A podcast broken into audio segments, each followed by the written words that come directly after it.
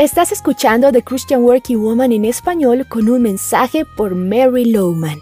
Me gustaría, al cerrar este año, medir nuestra fe para ver qué tan madura es. Entonces, me gustaría sugerir varias maneras bíblicas que puedes usar para medir y evaluar si estás creciendo en Jesús como debes.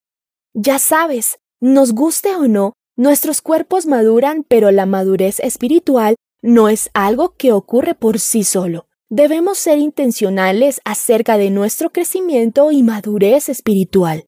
Entonces, si la madurez espiritual fuera medible, ¿cómo te evaluarías? A veces decimos sobre los niños, es grande para su edad. Eso quiere decir que para la estatura que tiene se ve grande. Es decir, que se ve más grande que la mayoría de los niños de su edad. ¿Podría alguien decir eso acerca de tu estatura espiritual? ¿Eres grande de acuerdo con tu edad espiritual o quedaste corto en tu crecimiento? Buscamos un especialista cuando vemos que nuestros hijos no son lo suficientemente maduros en determinada área como deberían. Buscamos comprender por qué nuestros hijos son más pequeños de lo que deberían ser o más lentos o menos activos. ¿No crees que debes ser igual de sensible con nuestra madurez espiritual y crecimiento? reconocer áreas donde nosotros debemos madurar. Una manera de descubrir cómo estamos es colocando atención en lo que sale de nuestra boca, midiendo nuestras palabras. El libro de Proverbios tiene mucho que decir acerca de controlar tu lengua y en el capítulo 17 de una medida muy clara de tu madurez.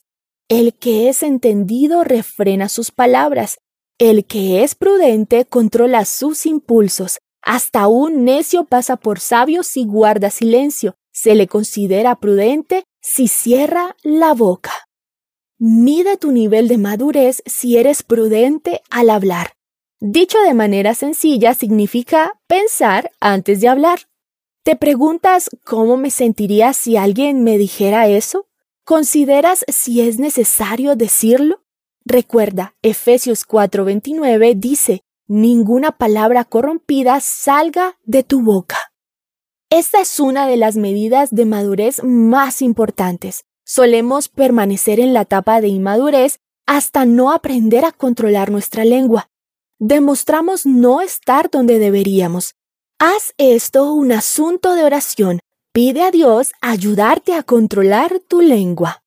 Encontrarás copias de este devocional en la página web de christianworkingwoman.org y en español por su presencia radio.com, SoundCloud, Spotify, Amazon Music y YouTube. Búscanos como The Christian Working Woman en español. Gracias por escucharnos. Les habló Alexa Bayona.